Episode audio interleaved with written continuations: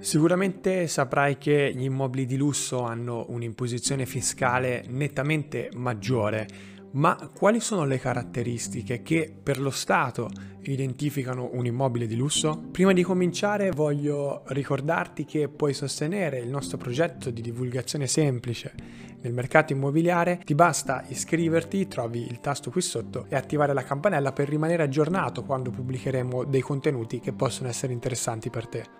Una prima metodologia per identificare un immobile di lusso è basata sulle categorie catastali. Questa metodologia viene utilizzata per identificare un immobile di prestigio in una compravendita immobiliare oppure per quanto riguarda l'impignorabilità di un bene da parte dell'Agenzia delle Entrate. Piccolo inciso, l'Agenzia delle Entrate può pignorare un bene se ci sono dei debiti derivanti da tasse non pagate o sanzioni, ma non può farlo sulle residenze principali e le prime case, ad eccezione del fatto che queste siano immobili di lusso. Se si tratta di un immobile di lusso, l'Agenzia delle Entrate può pignorarlo anche se si tratta di una residenza principale. Le categorie catastali in questione sono la categoria A1, appartamenti signorili, mobili, la categoria A8, che sarebbero le ville di lusso, e la categoria A9, castelli e dimore storiche o di interesse artistico e culturale. Un altro metodo per identificare gli immobili di lusso è basato sul decreto del 2 agosto 1969. Nel decreto vengono individuate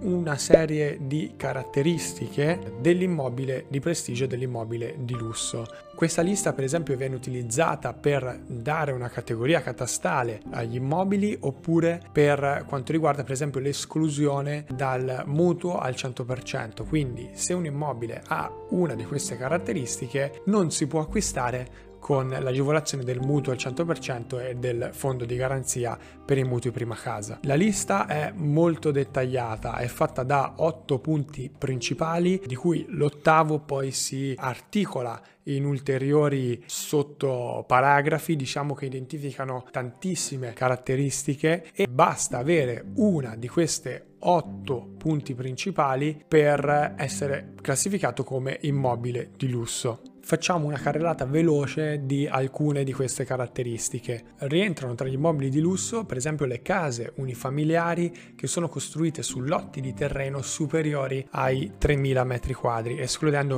ovviamente le aree destinate all'agricoltura, le aree agricole. Sono altresì immobili di prestigio le abitazioni che possiedono una piscina privata di più di 80 metri quadri di superficie, oppure che possiedono un campo o più campi da tennis di almeno 650 metri quadri di superficie. Le abitazioni che hanno più di 240 metri quadri di superficie utile vengono definite anche queste immobili di lusso. La lista completa la puoi trovare e leggere, approfondire nell'articolo che trovi nel link in descrizione. Ci sono tutte le caratteristiche e trovi la lista completa. Una particolarità, avrai sicuramente sentito parlare della categoria catastale A7, si tratta dei cosiddetti villini. Ah, queste, queste abitazioni hanno le caratteristiche di immobili di lusso, ma non sono tali. Perché? Semplicemente perché eh, sono costruiti in contesti residenziali che non sono considerati di prestigio e quindi perdono la categoria, la identificazione di immobili di lusso e quindi gli immobili accatastati come A7 possono ricevere le agevolazioni prima casa e tutte le altre agevolazioni come per esempio il mutuo al 100%. Spero che questo video ti sia utile per il tuo progetto immobiliare e noi ci vediamo in un prossimo video.